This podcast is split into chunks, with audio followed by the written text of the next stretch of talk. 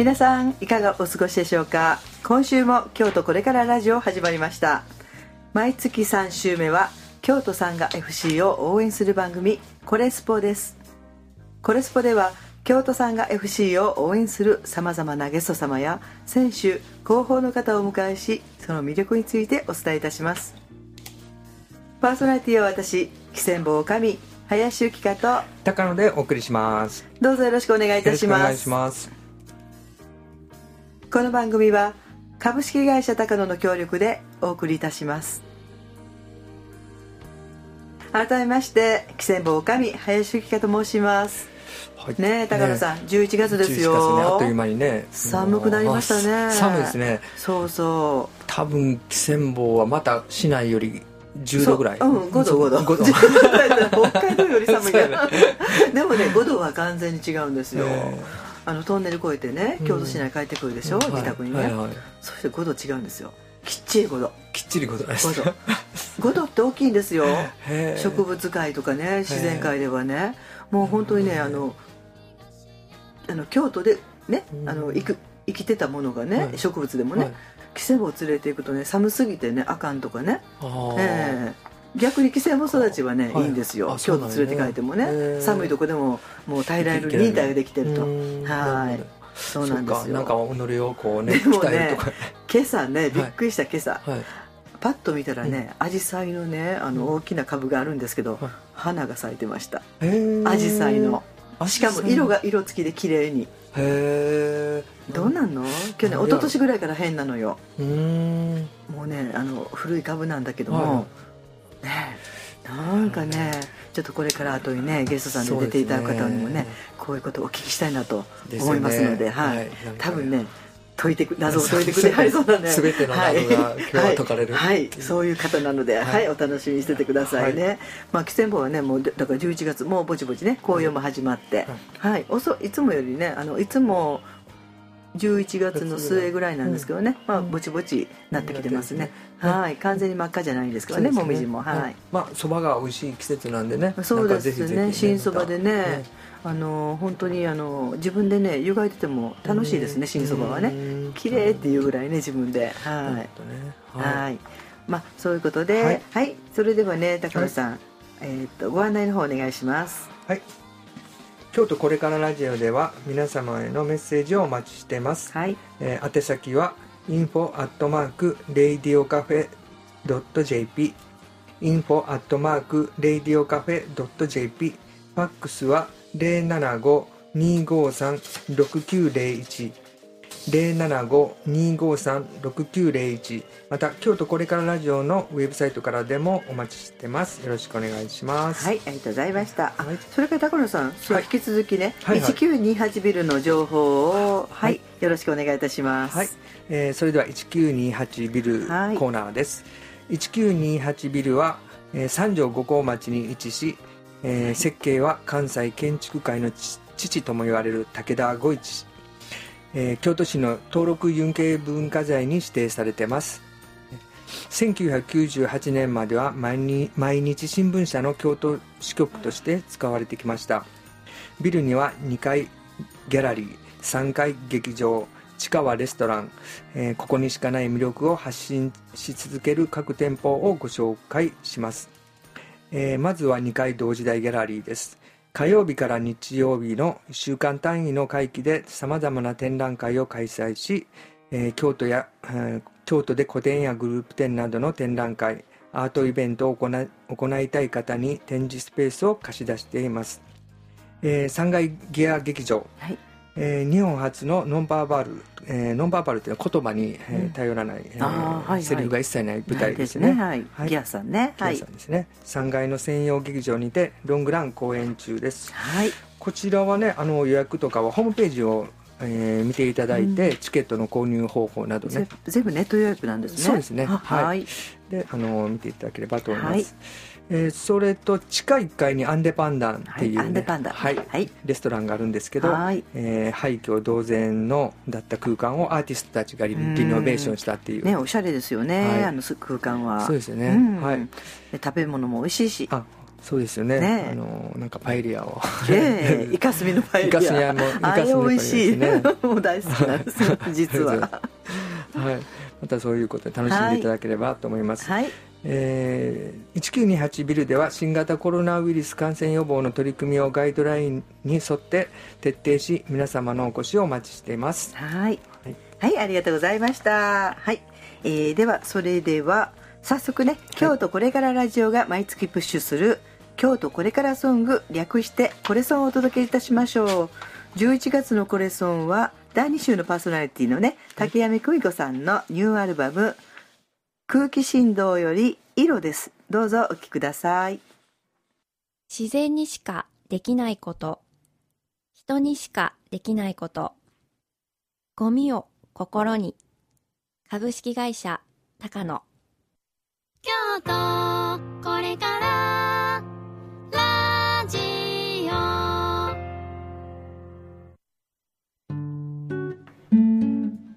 はい、それではここからね、本日のゲストコーナーに参りましょう、本日のゲスト様には株式会社ナベル取締,、えー取締役会長南部邦夫様です。南部さんこんばんは。はい、どうぞよろしくお願いいたします、はい。よろしくお願いしえーます。コレスポの大御所と言ってもそうですよ過言じゃないねぐらい、なはいなんと第3回目のご出演になりました。ようこそお越しやす。はい、ありがとうございます。ねえ南部さんあのいろいろねあの、まあ、あの初めてのねリスナーさんで聞かれる方もいらっしゃるので、南部さんの自己紹介をちょっとあのお願いしてよろしいですか？はい、わかりました。はいお願いいたします。はい、えー会社は株式会社ナベルはいと言います。えー今年で創業がはい55、6年になりますかね。私と父親とでスタートをした企業です。はい。何をしてるかと言いますと、皆さんご存知のスーパーマーケットで売ってるパックに入った卵。はい。はい。えー、鶏を飼ってるわけではないんですけど、はい。その卵を選別包装をする自動機械を作っています、え皆さんがスーパーはい。でご覧になる、えーパックに入った卵、はい。その大半は京都にある株式会社ナベル。私たちの会社の機械で、えー選別包装をされています。すごいですね。もうほとんどそうやと、もう一はい。つ特徴的なのは、はい。えー従業員が200人弱の会社なんですけど、世界71カ国へ輸出をしているというそんな会社ですねすごいですね。すごい。その機械を71カ国に。機械もねいろんな機械があるんですけどはい。さまざまな機械合わせて71カ国に輸出をしています。すごいですよね。それでしたなんかこう先進国とかはもうほとんどっていうとこですよね。まああの先進国というよりも主なマーケットはやっぱり我々日本の企業がやりやすいのは発展途上国ですね。ああそうなんですか。アメリカとかヨーロッパ特に西ヨーロッパははい。それなりにそういう歴史がありますからまあオラが地域のそのトップ企業はい。がやっぱり根を根を張ってますから。あそうですか、ええ。ようやく私たちは世界第2位はいまでたどり着きました。すごいですね。すごいですね。シェアがってね。ねえ。いやでもねナムさん私ねあのお友達が海外にいてて、はい。やえっ、とね確かにですあれアメリカやったと思うんですけどもねアメリカのちょっと郊外えなんですけどね、あの そその子の泊まりに行ったんですよね。えうん。はい。あのそうしたら卵ね、うんすごい卵いっぱい出てきたんですよ。すごいってのはどうすあのるんですね悪い卵。ああそうですね。ええ選別されてないのね、うん。多分ダムさんのところに機械使うたらへん。の農家というかお店やったと思うんですよ多分ね、ええ。そしたらねそういうの当たり前よとか言われてね。あそうそうでそう。その子も日本からそっちに行った時に、ね現地に行った時にねびっくりしたと、うん。でももう最近普通になってきたとか言ってね、うん。ええ。いやもう日本ではね。本当に当たり前のことが当たり前じゃないっていうかね、うん。ええだから創業されて50何年っていうことでしたら、ね、私たちがお料理を作り出した頃にはもうすでに広まってたはずなんですけどね、いやいやそそれも。広ま広まってません創業した時には えペイペイから始まってるわけですから。いやいやあの私たちがお料理したのはつい最近なんで。失礼しました。あれ。あのソフトにソフトにいやまあそういうこともねでもあるあるんだなと思いましてね、だからふ普通に感覚にね普通に思ってたことが違うっていうことがねあの本当に分かった。だから卵の選別の機会っていうのは本当に大事だなと思いましてね。だから結構10個買ってきてもね2割ぐらいは破棄してたとかね。あそうなんはい、23割、こんなん普通よとか言われてね。えー、とか言ってねびっくりしたこと覚えてますよ、まああの皆さんも、ええ。は林さんや高野さんもお聞きになったことがあるかもわかりませんけど、はい。卵を生で食べるっていうのは日本だけなんですよね。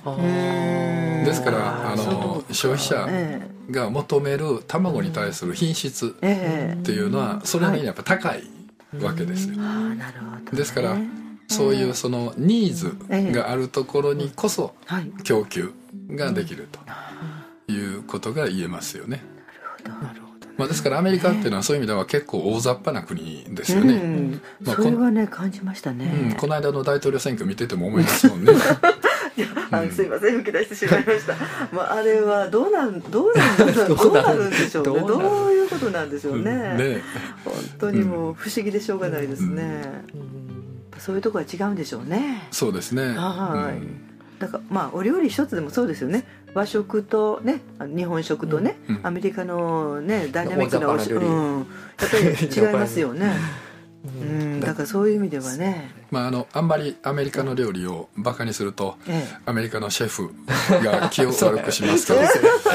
いやあのバカじゃないんですよ、大雑把や言うてるだけで。大雑把いやでもやっぱりね、はい。本当に丁寧にええ。材料から吟味して、ええ。丁寧に作ってる、ええ。そういうレストラン。あ確かにありますね。からね、はい。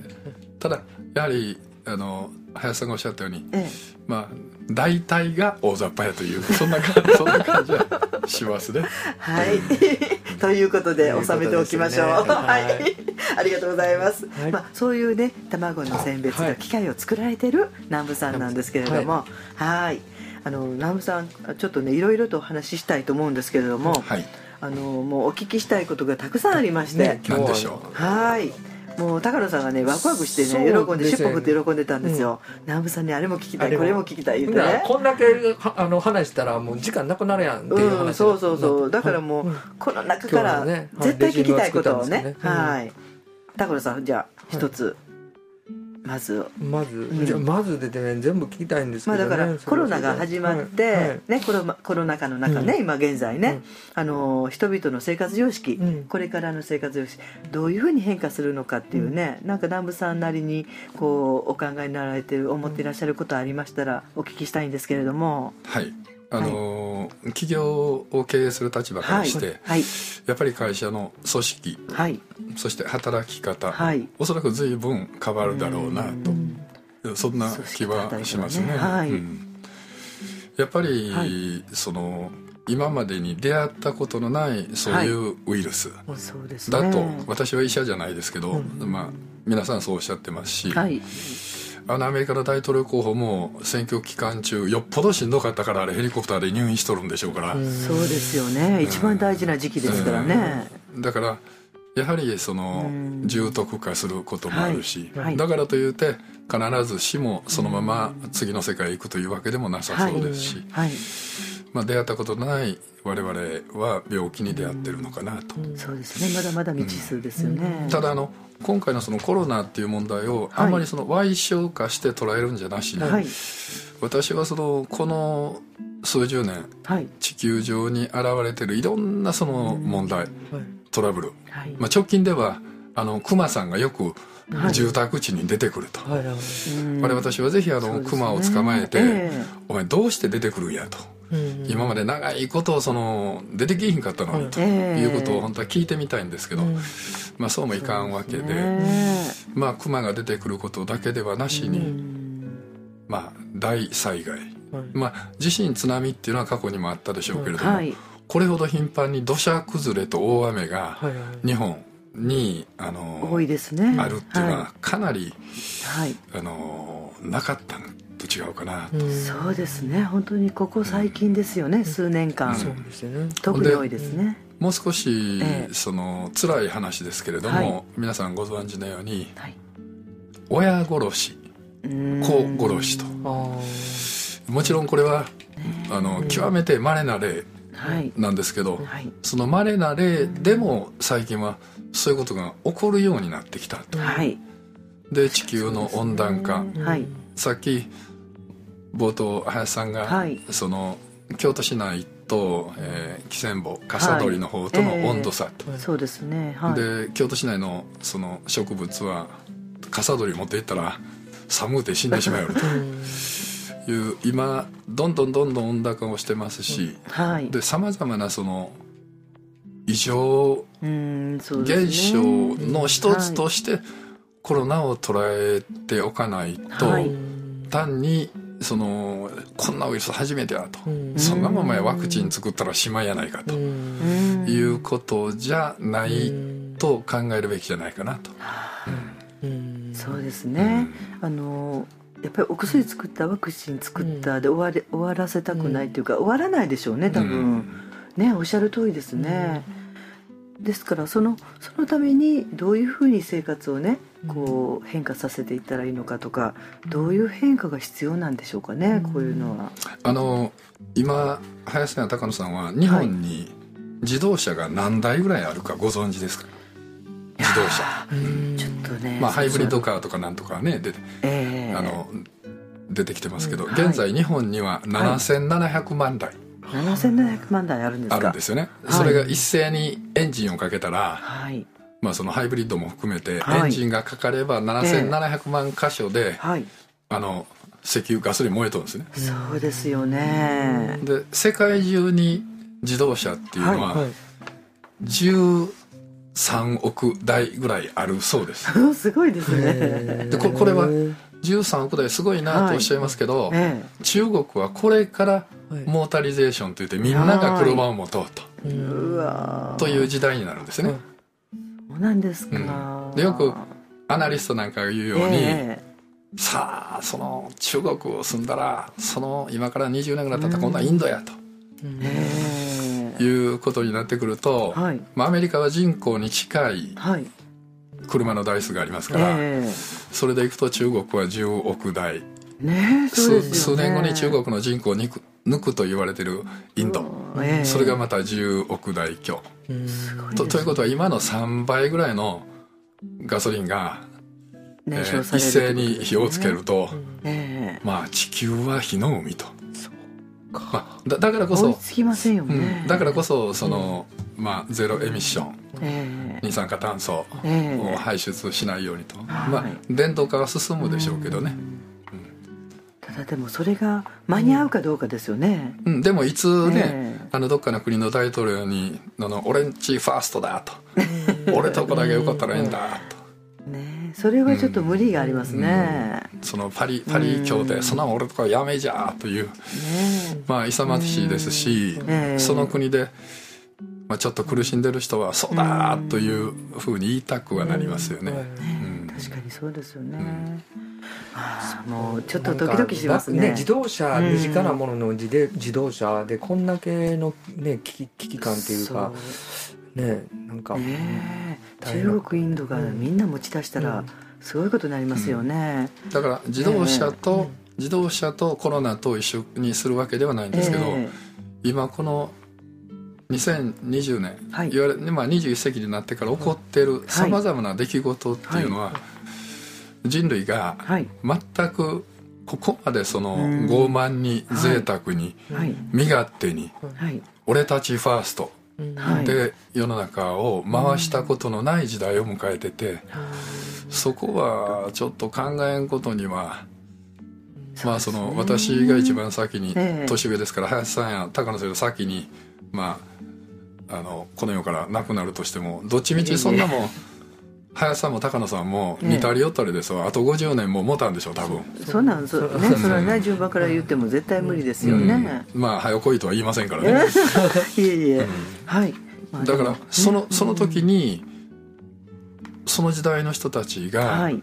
やっぱり美味しい空気を吸いながらうん。その周りの人と仲良くねそうですね。生活していはい。けいけるようなはいまあ笠取へもそばを食べに行けるようなねそうですね。世界にしておく責任が本当は私たちにもある、はい、そういう場所は絶対残しておいてほしいですよね、はいありがとうございます。それではなんかねそのちょうどいい感じに入っていきそうな、あの南部さんのねリクエスト曲1曲流させていただきますね。はい、えー、1曲お送りしたいと思います。ひょっこりひょうたん島です。どうぞお聴きくださいはいそれでは引き続き南部さんよろしくお願いいたします。はいよろしくお願いします、はい、えー、ひょっこりひょうたん島ねなんかほっこりします。あのコロナの時あの、このか今のじ今だから余計になんかねほっこり、ほっとするんですよ。私だけでしょうかね。いやいや私もあの、はい、これを聞くたんびに、はい、あの本当にみんなが力を合わせて助け合って生きていくっていうのが私たちにとって一番素晴らしい生き方だなという気はしますね。ねでこれはナムさんのところナベルさんの？これはね、えー、実は創業当初の私たちの会社の社歌社歌です。はい。ねすごいですよね、うん、もうそれをね お話がねもう頭から離れないですよ。もう素晴らしいなと思ってね、うん、この曲ね。もう本当にこのあの歌詞を聞いてたら本当うなずけることばっかしですよね、うん、もう本当にくじけちゃいけないとかねもう笑っていこうとかねもう本当にそのまんま今今もうぴったり合いますよね。全然古くないですよね、ちょうどなんか今の時代に、うん、今今ですねそうそう、うん、だからねやっぱりねこういう時に苦しいね暗い曲じゃなくて、うん、やっぱりこんだけちょっとねあの正論をあたらあの楽しく歌えるっていうのがね面白いなと思ってね、はい。だから新しいですよね。ひょうたん島が地球なんですよね、はあひょうたん島が地球。なんですね、地球号なんですね。だからどんなにその、はい、ハッピーであったとしても、はい、苦しいことも悲しいこともあるわけですよ、えー、やっぱりハンディキャップ持ったあの人もいるし、はい、であの悲しいかな途中で事故で亡くなる人もいるし、それ苦しい。ことも悲しいこともあるんですよ、でもやっぱりくじけない、負けない。みんなで助け合っていくぞという、ね、それが地球であってほしいですよね、うん、そうですね、世界中はねそうなってほしいですね、まあ本当にね本当に思う心から思いますね、うん、本当に。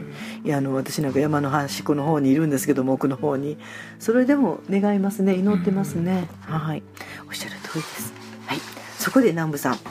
はい、えーと、忘れないうちに座右の銘をお聞きしてから、はい、ちょっとあの経済の話をちょっとお聞きしたいんですけれども、うんはい、久々に座右の銘を、はい。これはお願いいたします。ホームページにも出てきますけれども、はい。えー、天命を信じて人事を尽くすと。天命を信じて人事を尽くす、うん。いい言葉ですね。はい。まああのえー、よく教科書に出てくるのは、はい、えー、人事を尽くして天命を待つ、えー、逆ですよね、うん、時々あの友人に「お前これちょっと間違うてんちゃうか 」と言うんですけど間違うてないよ。これが本来やと、はい。まあ苦しいことも悲しいこともあっても、はい、でもそれがどういう天の命なのかということを、はい、まあ解釈をして、はい、だからそれは避けられない自分に与えられた天命、はい。それを信じて自分たちができることをする、できること、はい、そうするときっと人生もまた企業経営も道が開けると、はい、そういうふうに思うんですよね。はい、うん、これは直武さんの今までの経営の、ご経験とかね、経験からもやっぱり感じていらっしゃることなんでしょうかね、これは。まああの、はい、比較的小さい時からこんなことを考えてたんですけれども、はい、いろんなあの困難に出会った時に、はい、文句ばっかり言うとってもしゃあないでしょ。あ確かにね、うん、はいそれが避けられない事実であるならば、はい、それをやっぱり真正面から引き受けて、はい、自分の人生を作っていく、また企業経営に真正面からぶつかっていく、はいそうせんことには活路は見えないと思いますね。ねいい言葉ですね。ね。手を信じて。人事を待つ。はい、ありがとうございます。はい。ではちょっと本題に戻りまして、はい、えっとちょっとお聞きしたいシリーズで、うん、まあ経済のことなんですけどもね、はい、あのまあ、インバウンドがね今もうなくなりましたよね、うん、特に京都とかでもね、うん、あの日本は結構あの海外からのねお客様多かったんですけども、それがまあ全部ゼロになって、ゼロに状態ですよね、今ね。はい。それに対してのこととかあとまああのテレワークとかね、ズームとかそういう感じであのネットの社会になってますよね今ね、あのいろんな打ち合わせとか、け会会合もね、はい、それに対してどういうふうに思われますかね？まずそのはいインバウンドの問題で、はい。おそらく一番やっぱり今京都で困ってらっしゃるのは、はい。そのホテル、はい。旅館、民泊、はい。でまた土産物屋さん、はい。まあ、ひょっとしたら観光地の寺院はい。で遊園地なんかも随分困ってるかもわかりませんね。でまあ、でもこれは私は思うんですけど、はい。多分その一過性のものではい。あ元の人数まで戻ることは難しいにしても、はい。これはこれから1年間かけて、はいまあ、あの回復うん。してくるだろうという気はします、はい。あのみんなやっぱり行ってみたいですよ。よその国へ、そうですよね、うん。はい確かに。うん。まして世界で最も清潔でその世界一訪問したい都市京都、そうですね、うん。と言われてますものね、うん。もう世界的にも、うん、だからきっとそれは戻ってくると思いますし、はい。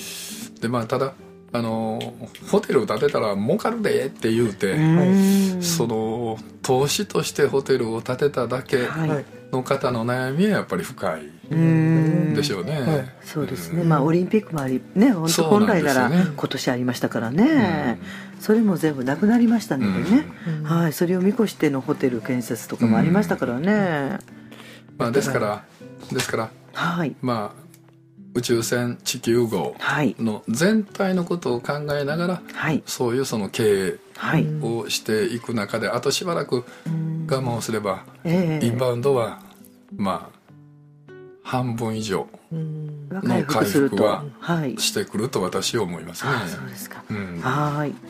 まあね回復して、ただそうそそこまでそこまでそのはい。資金が続くかとねいうえそうなんですよね。問題はありますよね。まあ、これはあの切実な問題だと思います。ねえ。まあ融資まあ、まあそそういうねねあの無利息で3年間とかね、ようお聞きしますけどもね、はい。もうなんかこのことによって本来ええ。本当になんかひ必要っていうかねなんかこううん。会社のその骨組みっていうかはい。仕組みっていうのを見直さなあかんっていうのをつくづくうんはい。なんかもう体験今してるっていうかね。うん。ある意まあ。味そういう意味で会社の大勢の大勢の経営者はえ今年のその4月5月の段階ではい。さまざまな手を打ってるはい。だろうと思いますね。ええ。おあの一番あの分かりやすい言い方をすればその、え1年間ぐらいはインバウンド戻らないよと、はい。そのためには資金がどう続くか、はい。はい。で国内はいくらか半年ぐらい経ったら回復してくるであろうと、はい。い、わゆるまあおおよその予想のもとに行動してるでしょうね。はい。ですねうん。だからあの長い間歴史の中ではい。世の中はいろいろ変わってきましたよ、はい。はい。その船の時代から飛行機の時代、そうですうね、ん、その前へ行くとはい。馬の時代やとかええ。カゴの時代やとか、ただ単に歩くだけやみたいな、はい。その生きていくためには、ええ。その時代その時代の,、あのありように合わせてはい。選択をせないかうん。んわけでしょ、うん。だから人間はそれをしてきたわけですよね。そうですよね、うんっていうことはもうできるっていうことですね人間はね。逆に残酷な言い方をすれば、はい。できる種だけが生き延びることができる。ある意味のそれは自然淘汰なんでしょうかね。つら辛いですけれども、はい。できないそのグループ、はい。チームもあり得ると、あり得る。ただここではっきりしてるのは、ええ。できるチームははい。仲のいいチームですよ。あうんだから釈迦をひょうたん島にしてるチームですよ。ーあーなるほど、うん。ラベルさんの子みたいに。なるほどねえうん。ああでもそれがはっきりしてくるでしょうね、うん。今後。うん。一層ね、はい。で本当2番目の林さんがおっしゃってたはい。2つ目のテレワークはい。ですけれども、はい。今はそのかなり熱狂的にええ。テレワークでいいやん。これで十分やんと なんで満員電車に乗って行かなあかんねんとまあね。という、まあ、非常に乱暴な意見がありますけど、ええ。まあ、一面の真実はあると思うんですね、はい。うん。まあ、しかしながらテレワークっていうのが本当に定着するためには、えその人事評価を含めて手探りで作っていって初めてえできるわけでえうん。で今は単に単に会えないからテレワークだと、それで感染のリスクがないし、ええ頼んだ仕事は上がってくると。はい。だけどこの仕事をしてくださいねっていう時にはい。単にそのメールやとか、はい。その画面を通じての説明だけではい。自分のその思いうん。が、まあ、仲間へ伝わるかどうか、そこが微妙ですよね本当に。まえあ、え。電波に変換されたりデジタルに変換されたら、うん。こうして対面でお話ししてる情報量の、はい。おそらく何百分の1か何千分の1に変わっちゃいますよね、確かにそうやと思いますね。こうして今ええ。我々はスタジオの中で高野さんとはい。林さんと私と3人で話してますけど、はい。はい。その視界の中にはうん。林さんの仕草や高野さんの仕草。ええ。で私が喋ってる時の手の振り方まで皆さんの視界には入ってるわけですそうですね。そはい。それそれだから全て全て情報の伝達手段になってるわけですからね、そうですね。だからネットの中ではねやっぱり画面の中の顔しか浮かびませんもんね。うん。一面的ですよねうん。本当に。だからだからテレワーク、うん。まあたくさんのそのはい。方法があるようですけど、はい。まあ、代表的な Zoom なんかで、はい。あのそれを過小評価するべきではないし、はい私は素晴らしいと思いますよ、いやあ確かにね。うん。はい。お大いに高く評価して使うべきだと思います、私もこの間、はい。そのある、えー育英会の、はい。えー審査はい。に上がネクタイとワイシャツで下はパジャマはい。でやってましたから。ねあのそれあるあるですね。あの いや皆さんそう。いや私も昨日あの夜あのその会議がありましてね。あの全国ネットの会議があってそこ参加した時にねやっぱりねす汽船棒で、ね、撮影して撮影か汽船棒でやってるもん。もんで寒いんですよ。下はねあのなんていうんですか？あのあったかいあの毛布、電気毛布？ね、上はジャケットですけどね、えー、電気毛布ね。こう膝にかけながらやってましたもんね、本当に。いや確かにね。だからでもその一面しか見えないですからね、はい。ねえ。だからそこでほん、まあ、日本人まだ慣れてないのかもしれないんですけど本音を語れっていうのはちょっと難しいかなっていうねあのーあのそこはかとない不安があるんですよね、えーそのネットの回線を通じてはい。相手に伝わるわけですから、はい。まあ、こちらも相手の画面は見てるわけですけれども、えこれはあの途中でハッキングされてる可能性は消せないんですよね、です。からはいはい。うん私が林さんに、はい。その何かを支えててそれをええ。高野さんは画面には映ってないから聞いてないはずなんやけれども、ええ。ひょっとしたら高野さんは途中でハッキングしてる可能性がゼロではない、うん。ありえますね、うん。なるほどね。だからそうか。ちょっとそそうういうこともね。うん。いろいろ考えないとダメなんですよね、うんどこまでがね、うん。あの安全性かとか、セキュリティの問題とか、ねありえますよねうん。うん本当にねもううんなんかねややこしいなとその使い勝手が悪いとかいいとかじゃなくてね慣れてないのかどうなのかなっていうところもあるんですね、いや私慣れてないんだと思いますね、ええ。だからだからというてその、えーそういうテレワークだとか、ええ。ネットミーティング会議だとかいうのをそのね避けるんじゃなしに、ええ。慣れてないから失敗をする。そ,、ええ。それでもいいからやる。ええ。やはい。過渡期っていうのはそういうもんですよ、うん。うん。まあでもこれを乗り越えたら何かいいことあるんですかね、きっと新しい時代が開けます。ねえ。ありがとうございます。はい、はい。えー、ナムさんにいろいろねあのもっともっとお話聞きたいんですけども、ね。はい時間が迫ってきましたね。はい、ナムさんありがとうございました。はい。ありがとうございます。えーそれではナムさんのね2曲目のリクエストでなんとかっこいい歌です。宇宙戦艦ヤマトどうぞお聴きください。サンガコレスポインフォメーション。京都サンガサンガはいではこちらからサンガコーナーへ参りましょう、えー本日はね電話でご出演ということで、サンガさんね。ねはいよろしくお願いしよろしくお願いますします。えー皆さん、こんにちは。京都サンガの細川です。えーコロナの、えー状況が非常に大変な、えー今、状況ですけれども、えーそんな中でも、えースタジアムに足を運んで、えー応援してくださるファン、サポーターの皆様、そして、えー関係えー各団体の皆様、本当にありがとうございます。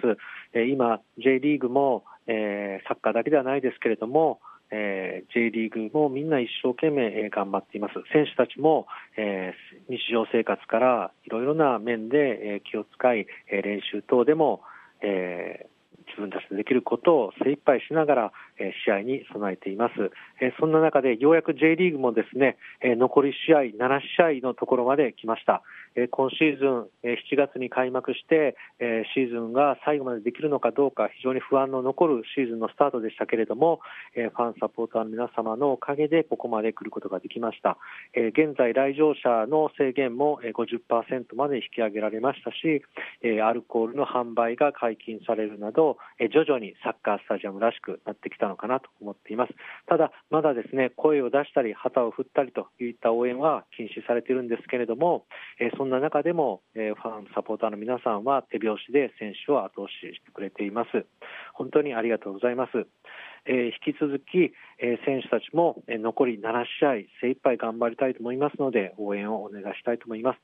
えー21日はですね、えー徳島ポルティスとの試合になるんですけれども、この試合はキッズスマイルスタジアムと言いまして、えー京都府下すべての市町村の小学生、そして滋賀県6市の小学生が、え無料招待の日となっています。